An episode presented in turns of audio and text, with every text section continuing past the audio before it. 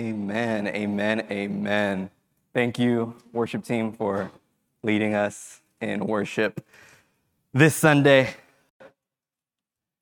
Man, I love this church. I love this church so much. Um, I remember my first Sunday I was here, I think it was Sergio that was doing the announcements, and he said something along the lines of like, You'll notice that we just love being around each other. And I was like, Oh, that's cute. Like, sure, whatever. but man, that's so true. And if you've been at CBC for any time, you will know that to be true, that we love being around each other. And I love you guys so much. Um, I love, I love the game nights. I love the salsa nights. I love the enchilada nights. I love the fight nights. I love the, you know, insert the blank. I love it all. And I love being with you guys so much. And I hope that you know that to be able to be here and to uh, preach before you today is among one of the highest honors of my life. And it is something I do not take lightly. And I am so grateful for all of you and the love and encouragement that you have all shown me um, in this process. if you have your Bibles, please turn to the book of Romans, chapter 5.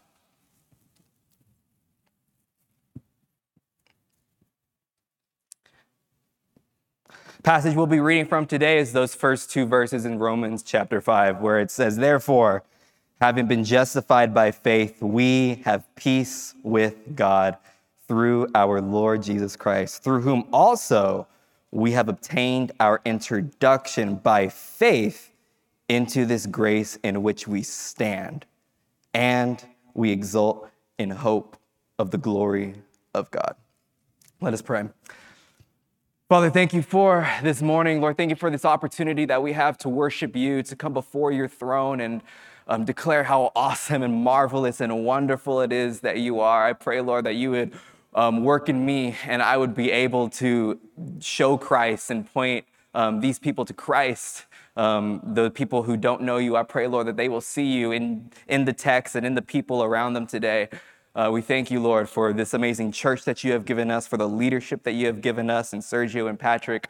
And we thank you, Lord, um, for saving us when we did not deserve it or earn it, did anything of merit to be able to hold the salvation that we have in our hands. But Lord, you have been so gracious to us. And I pray, Lord, that we would remain so full of thanksgiving because of that fact. It is in your name we pray.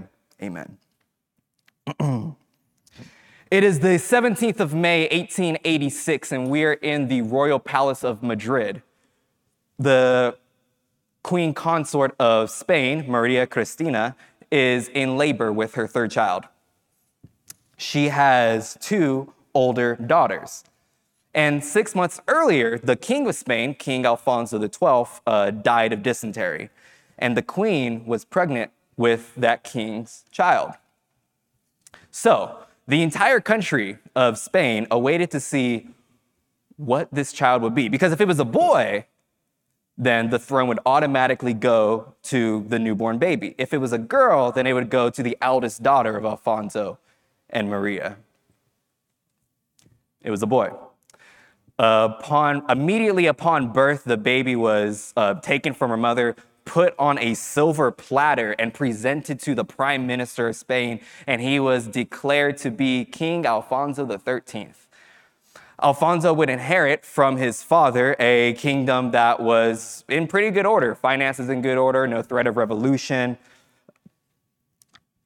And it concluded uh, Cuba, Puerto Rico, Guam, the Philippines. It was quite the empire. And he, and he inherited all of this upon being born into this kingdom. He inherited all of it, not because of any merit he did on himself. He didn't do anything, he was one day old, but because of who his father is, who his father was. Because of who his father was, now he automatically inherited and obtained all of this, that entire empire and kingdom.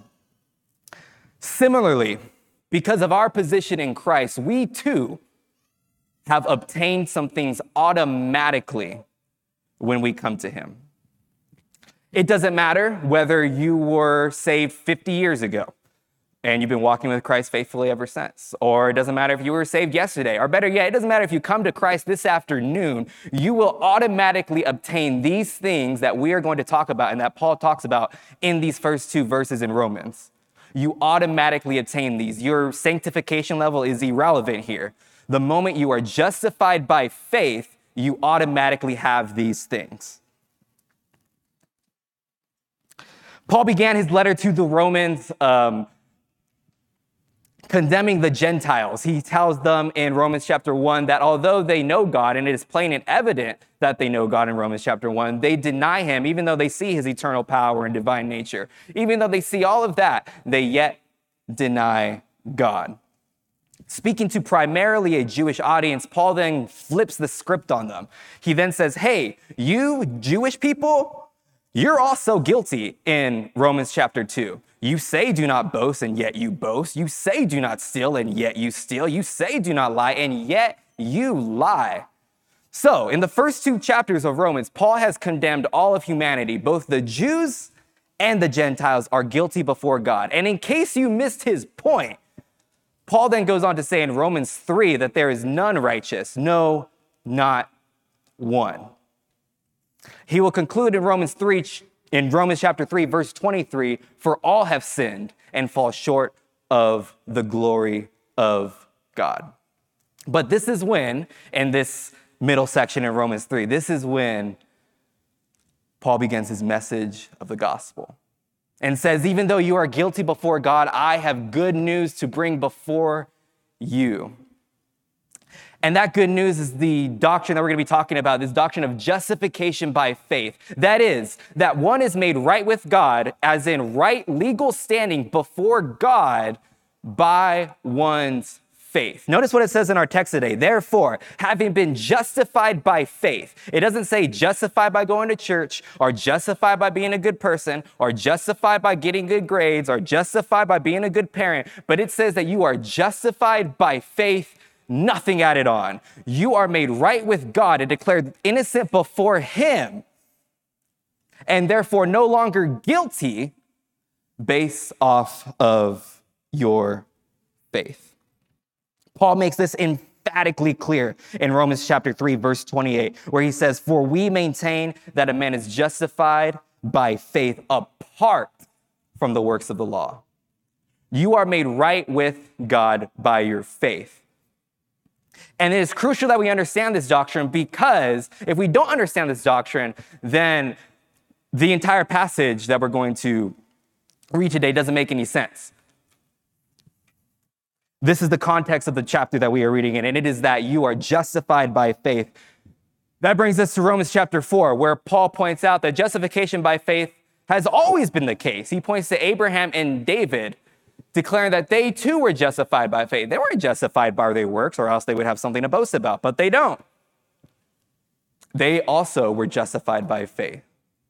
So, if anyone is going to appear before God and be in right legal standing before Him, that person, the only way to be justified and declared innocent is by simply having faith in Christ and nothing added on.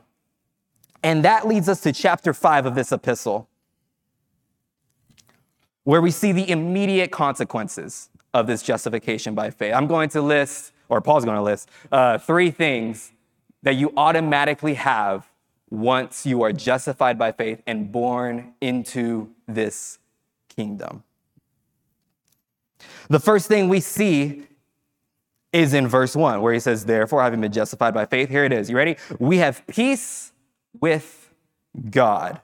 Here's number one. Number one is that you have peace with God. And this peace is through whom? It is through our Lord Jesus Christ. This idea of peace naturally entails that there was war. That previously, before you were justified, you were at war with God. Now, you, now, now you're at peace, but previously, you were at war. And war and peace naturally involves at least two parties, two or more. And in this case, it involves two parties. It involves man and it involves God. And these two parties are at war. We're going to look at both parties today. Let's start with man. Man is by nature at enmity with God. I'm going to read a bunch of, uh, I'm going to read some scripture references. You don't have to turn there. Um, jot them down if you want, but I'm going to read a bunch of scripture references to get home this point that we are by nature at enmity with God. Romans 8, verse 7, because the mind set on the flesh is hostile toward God, for it is not subject itself to the law of God, for it is not even able to do so. Ephesians 2 3, among them too, we formerly lived in the lusts of our flesh, indulging the desires of the flesh and of the mind, and were by nature children of wrath, even as the rest. Ephesians 4:18, being darkened in their understanding, excluded from the life of God because of the ignorance that is in them, because of the hardness of their heart. Isaiah 53:6, all of us, like sheep, have gone astray. Each of us has turned to his own way. Colossians 1:21, you were formerly alienated and hostile in mind, engaged in civil deeds.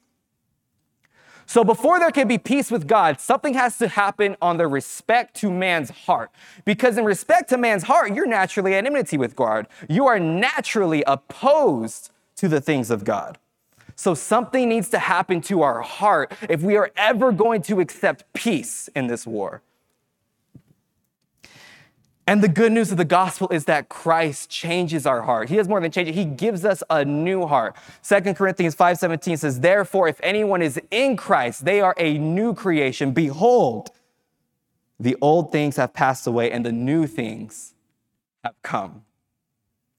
When you are justified by faith, you are given a new heart. And your heart that was once at enmity with God, which was opposed to the things of God, has now been given a heart that desires to see God glorified.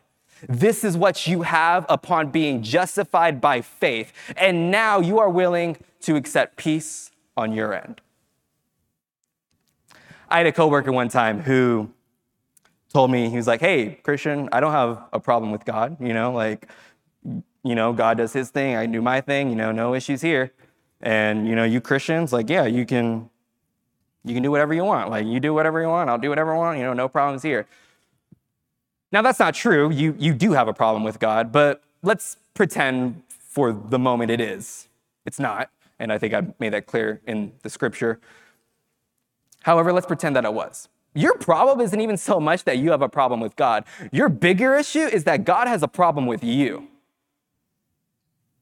Again, I'm going to list a bunch of uh, scripture references showing that God wrath is upon those who are not justified by faith. Romans 1:18 where it says for the wrath of God is revealed from heaven against all ungodliness and unrighteousness of men who suppress the truth in unrighteousness. John 3:36. He who believes in the Son has eternal life, but he who does not obey the Son will not see life, but the wrath of God abides on him. Nahum 1 2, the Lord is avenging and wrathful. Romans 2 5, but because of your stubbornness and your unrepentant heart, you are storing up wrath for yourself in the day of wrath. So before there can be peace, something has to happen with respect to God's wrath. God's wrath needs to be appeased because if God is to remain a just and holy and perfect God, he can't necessarily just go around forgiving everyone. For example, let's pretend that you are riding in my car later this afternoon and somehow you end up breaking my window. I can forgive you all I want, but at the end of the day, I still have a broken window. And someone needs to pay for that. And it could be me, or it can be you, or it could be some third party. But at the end of the day, someone needs to pay for your sins because you committed them. And if God is to be a just and holy and perfect judge, then he knows this demands justice. So the question becomes how can God forgive the sinner and thus appease his wrath and remain just at the same time? How can he be just and the justifier? How can he be just while justifying? And that is what we see in Romans 3, starting in verse 24, where it says, being justified as a gift by his grace through the redemption which is in who? Christ Jesus, whom God displayed publicly as a propitiation, that is, appeasement, in his blood through faith. This was to demonstrate his righteousness, because in the forbearance of God, he passed over the sins previously committed for the demonstration, I say, of his righteousness at the present time, so that he would be just and the justifier of who? Of the one who has faith in Jesus.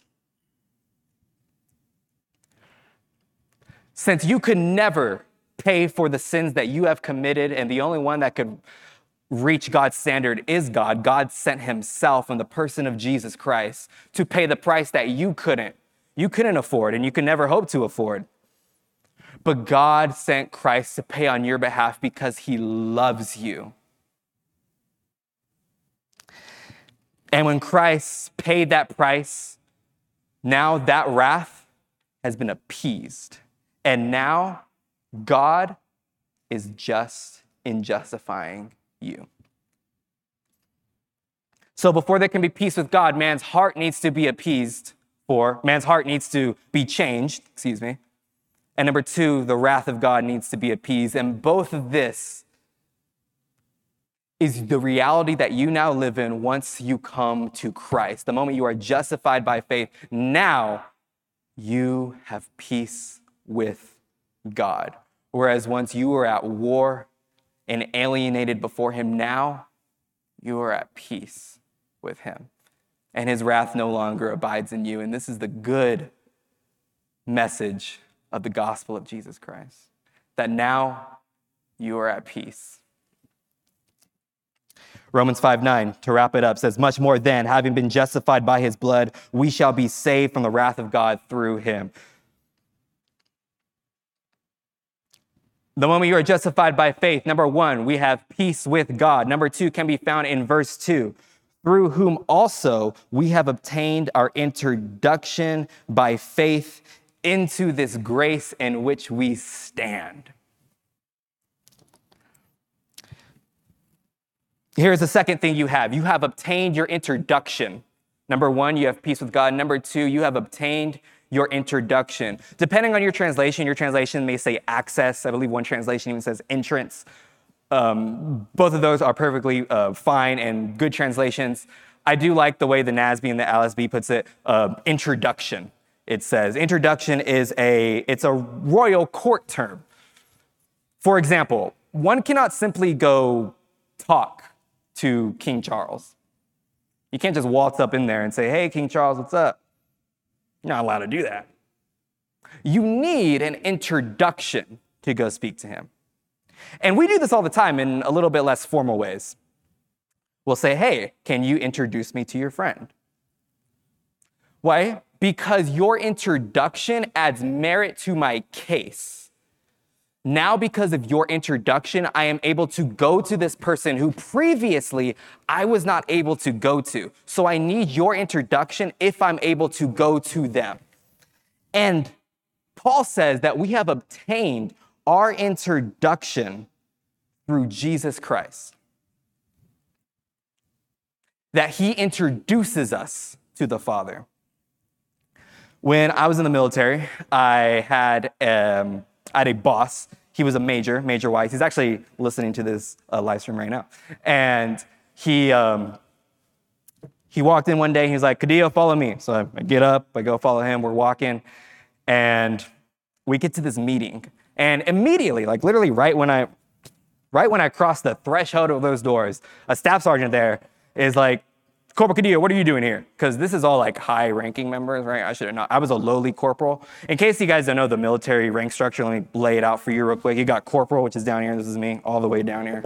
And then, then you got staff sergeant, which is a little bit above. And then you got major, Major Wise, who I was walking with, and he's all the way up here, right? I walk in, staff sergeant's like, Cadillo, what are you doing here? And before I can even say anything, Major Wise says, he's with me, staff sergeant. And Staff Sergeant goes, Oh, good to go, sir, and completely leaves. So, just as you cannot go talk to King Charles, and just how I couldn't casually waltz into that meeting today, you cannot simply just approach God. you need an introduction.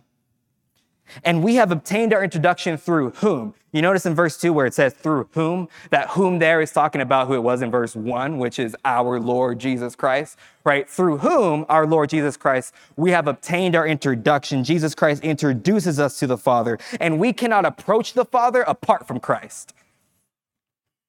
That is why Jesus would say, I am the way, the truth, and the life, and none comes to the Father except through me. In order for you to approach God, you need to be introduced by Christ. And whereas previously you were the beggar outside of the palace, now you have been invited in to feast with the king. And just like how that staff sergeant couldn't say anything to me, now no one can say anything about your spot at this table. But isn't this the person who used to persecute Christians? Yeah, he's with me. But isn't this the girl who really struggled with learning in school? Yeah, she's with me. But isn't this the person who comes from a long family lineage of divorce after divorce after divorce? Yeah, she's with me. But isn't this the person who used to have that drug addiction? Yeah, he's with me. But isn't this the person? Fill in the blank. And Christ says, He's with me. And because now you have been introduced properly by Jesus Christ, the Son of God, no one can question your place at this table. I like I love the way Martyn Lloyd-Jones puts it. He says, "Understand that you have as much right to be feasting at this banqueting hall as anyone else because you have been introduced by the son of the king, and there is no higher introduction possible." When I was in the military, I often spent um, time away from, I grew up in Fresno, so I spent time away from Fresno, obviously. And in um, November and December, Thanksgiving and Christmas would come. And I would, and we'd also, we, we'd often spend time in other people's homes for Thanksgiving and Christmas, right? And if you've ever you guys know what I'm talking about. And these are, these I want to point out, these are well-meaning people and I love them to death. I love them to death. Oh, I love them to death. These are well-meaning people who took me in while I was in the military and I'm eternally grateful for that. Um, but I'm, I'm gonna try to prove a point here. You have the table, right? And, and you like, and we're like, oh, we have, we have this person who's usually not with us, you know, not really part of our family. Um, let's get, let's get one of those like folding chairs from out in the back and like, you know, stick it in the corner, right? And like, oh, there you go, you know? Um, are they really nice? You know, one of them will sit in the, in the, in the, in the corner chair and then you get one of the seats, right? Um, and, it's, and that's so sweet of them. But I want to point out that that's not you at God's table. You're not some distant cousin or some charity case, but you are a son and a daughter of the king. You have your proper seat at this table. So what? So approach the throne of grace with confidence. Your prayer should be bold and have be full of assurance and be full of confidence, not because of any merit on your own, but because of who introduces you.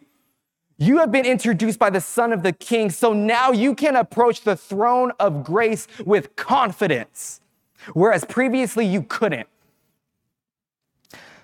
I love the way uh, Theodorus uh, puts it about Martin Luther's prayer. He says, I overheard him in prayer, the him being Martin Luther. I overheard him in prayer, but good God, with what life and spirit did he pray? It is with so much reverence, as if he were speaking to God, yet with so much confidence, as if he were speaking to his friend. And now this is the confidence that you can have. Why? Because you have been, in, because you have been justified by faith whether that was yesterday, 50 years ago. But if you are a Christian in this place, you have and you live in that reality. You can now approach that throne. And you are no longer the beggar outside of the palace, but you are a son and a daughter of the king at your proper place at the table. And Paul could have ended it there. That would have been a great point. Could have ended it there. Great theology. Pack it up, go home. That's awesome. Great job, Paul. But it doesn't end it there. He says, We have obtained our introduction by faith, and he adds on this clause at the end into this grace in which we stand. So not only are you in grace, not only have you obtained grace and been introduced by grace, but you stand in this grace. One translation says, in which we are firm. That is completely immovable. Standing here in place, I stand here. Whereas once you were in Adam, now you are in Christ. Whereas once you were under the law, now you are under grace. And this place of grace and in Christ is where you stand completely immovable.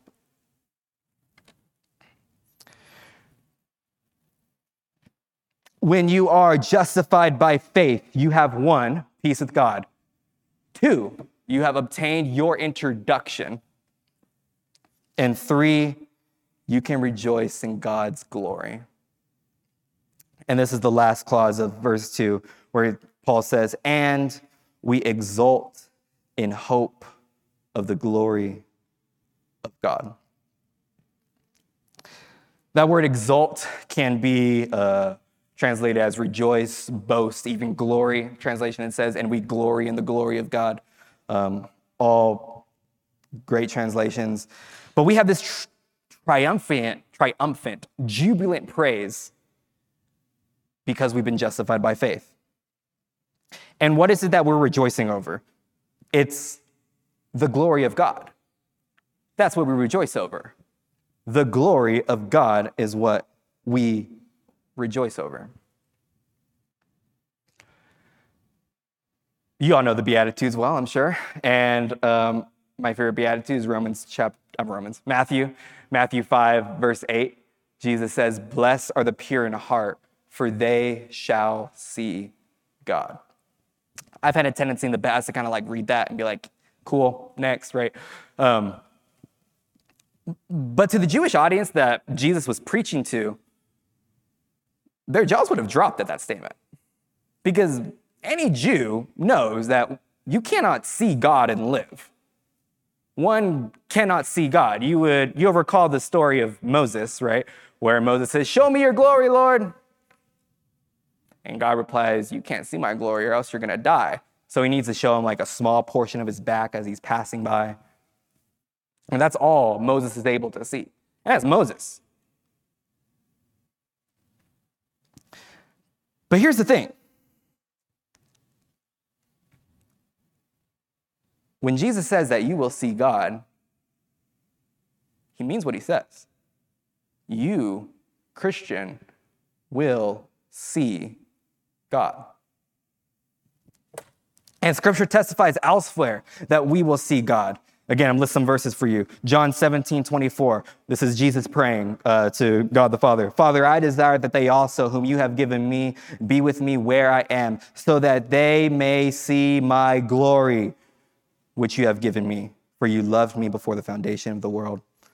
Stephen saw his glory in, um, if you remember, in Acts 7, right? But being full of the Holy Spirit, he gazed intently into heaven and saw the glory of God and Jesus standing at the right hand of God.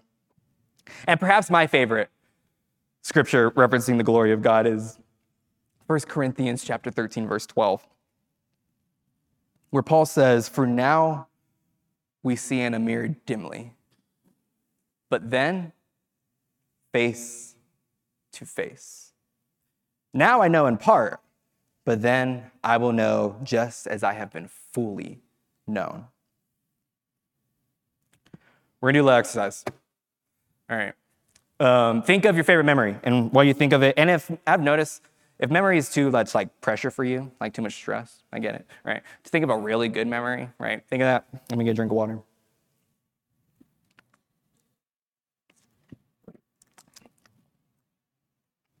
I've noticed, I've done this with a lot of people now, um, asking them like favorite memories and stuff like that. And I've noticed that um, the older crowd tends to know right away. And, and you, would, you wouldn't think that's the case, right? Like, kind of logically, you wouldn't think that's the case because you think, like, oh, they have more memories, it's probably harder to choose, right? But it's usually always, as far as I can tell, whenever I ask people their favorite memories, usually has something to do with either their wedding or the birth of a child is usually their favorite is usually their favorite memory. Um, those in the younger crowd usually don't usually don't really know. They kind of struggle more with that question. They're like, oh, well, that Christmas was really cool. Um, and uh, that family vacation, you know, that was cool, I guess, you know. Um, but whatever it is, right? Just think of think of whatever your greatest memory was. Maybe it was your wedding. Maybe it was the birth of your child and holding your first child for the first time.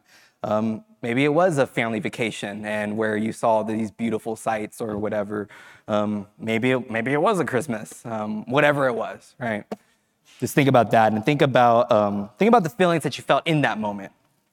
Again, I've asked people um, this question a lot before about the feelings that they felt in that moment. Um, I often get love, comfort, peace, joy, and these feelings at very intense levels. Like I felt peace at such an intense level, and love at such an intense level, and joy at such an intense level. And whatever is for you, just think of that and how you felt. Uh, when Patrick was preaching through Revelation, it was a while ago now, right? It's like, I don't know, it was a while ago.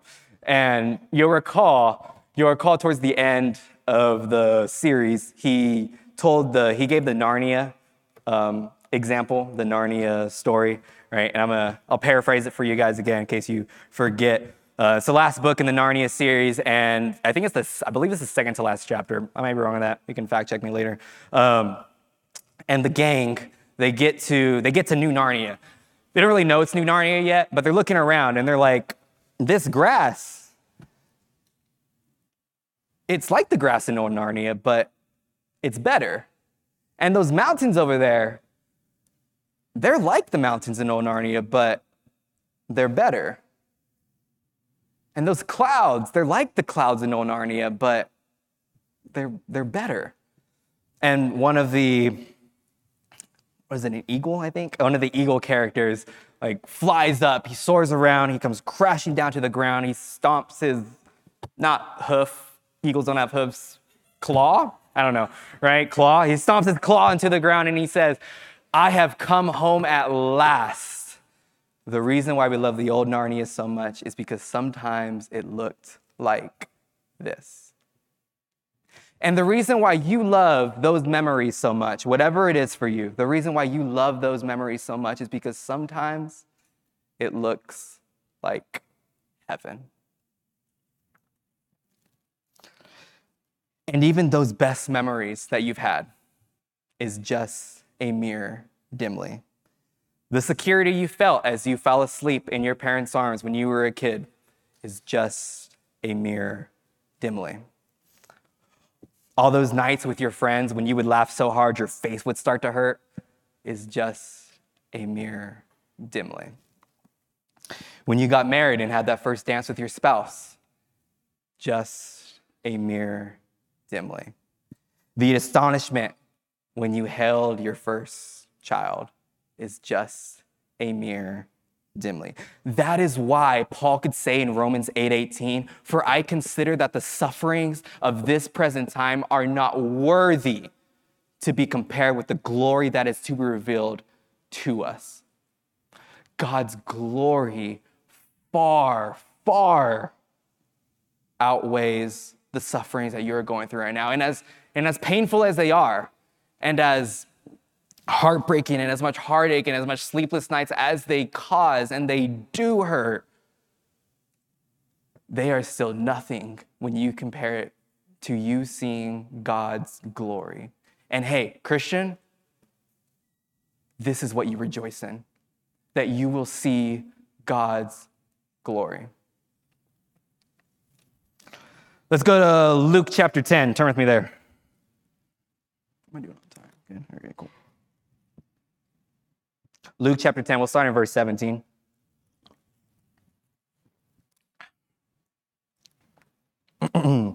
uh, quick context of Luke 10 17. Uh, Jesus sends out 70 uh, people in groups of two to proclaim the gospel in the kingdom of heaven, um, that the kingdom of heaven has come.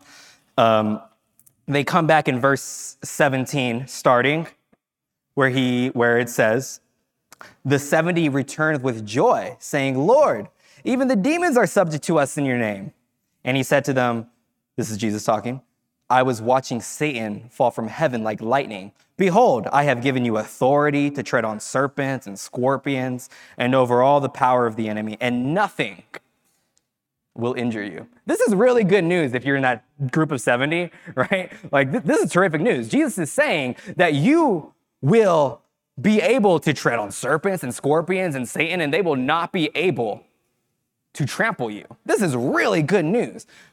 But Jesus doesn't stop there, and he continues Nevertheless, do not rejoice in this. Don't rejoice in the fact that the spirits are subject to you. Don't rejoice in the fact that you can tread on serpents and scorpions and all of this. That's not how you rejoice in, Jesus says. He says, verse 20, Nevertheless, do not rejoice in this, that the spirits are subject to you, but rejoice that your names are recorded in heaven.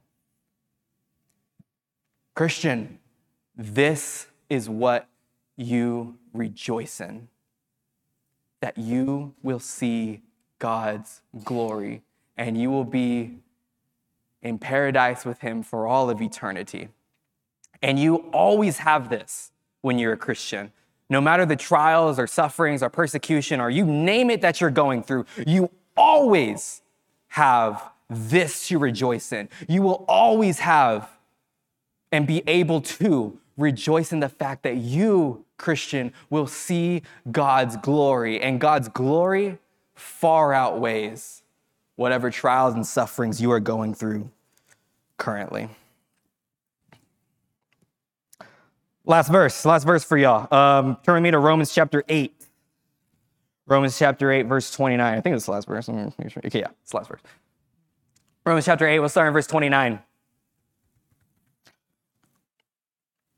You know, you know the passage well, a very famous passage. Um, for those whom he foreknew, he also predestined to be conformed to the image of his son, so that he would be the firstborn among many brethren. Verse 30. And these whom he predestined, he also called. And these whom he called, he also justified. And these whom he justified, he also glorified. Paul makes the jump from justification to glorification. And we shouldn't forget to make that jump either. If one day you are to receive your glorified body and you are to see God's glory and be with Him in paradise, then you must be justified. And in fact, the only way to have any of this is what we talked about, eh, any of what we talked about today, is to be justified by faith. And if you are not justified by faith, then you don't have this. If you are not a Christian, you haven't put your trust into Christ, you don't have peace with God. You are still that beggar outside the palace and you have not obtained your introduction. And you cannot rejoice in the fact that you will see God's glory. But the good news is here, you can receive that justification. And all you need to do is put your trust in Christ, and you will be justified by faith. And the moment you are, you will have these things. So I beg you on behalf of Christ to be reconciled with God. For those of you that are uh, followers of Christ, remember where we started in that palace in Madrid with Alfonso being born. Alfonso would end up, mo- would end up losing uh, much of the territory in his uh, in his empire. He would lose uh, Puerto Rico, he would lose the Philippines, he would lose Guam, he would lose Morocco. In fact, there was this battle at Morocco, and he wasn't there. He was off golfing in France, and his officials came to him and said, um, "King, Your Majesty, we lost we lost Morocco when we lost all these thousands and thousands of men." And he, his reply was literally, "Chicken meat is cheap." As you can probably assume, he wasn't really popular among his subjects. And because of that, he would end up losing most of his empire and eventually get overthrown by military dictator Francisco Franco. And this is where our story differs from Alfonso. Whereas Alfonso was born into a man made kingdom that was subject to the whims of this world, we have bo- been born into an eternal kingdom where David says about God, Yours, O Lord, is the greatness and the power and the glory and the victory and the majesty forever and ever. Alfonso, keeping his position, relied on his performance, but yours, Christian, does not. You will remain in this kingdom of heaven because the one who can never be overthrown is ruling it. And we can remain confident in our position now because of what Christ has done on the cross. Let us pray. Father, we are so thankful for what you have given us through your Son, um, for loving us so much and for introducing us um, through him. Lord, we did not earn any of this by any merit, by any clever scheme of ours, but because you are so gracious and loving and worthy of the glory, you have given us this chance to be able to feast at this table, not as a cousin or distant uncle or some stranger, but as a son and as a daughter. And because of that, Lord, we rejoice that one day we will see your glory. And we await that day eagerly, Lord. Until then, Lord, help us to remain faithful to you in our walk today, tomorrow, and for the rest of our time here. It is in your name that we pray. Amen.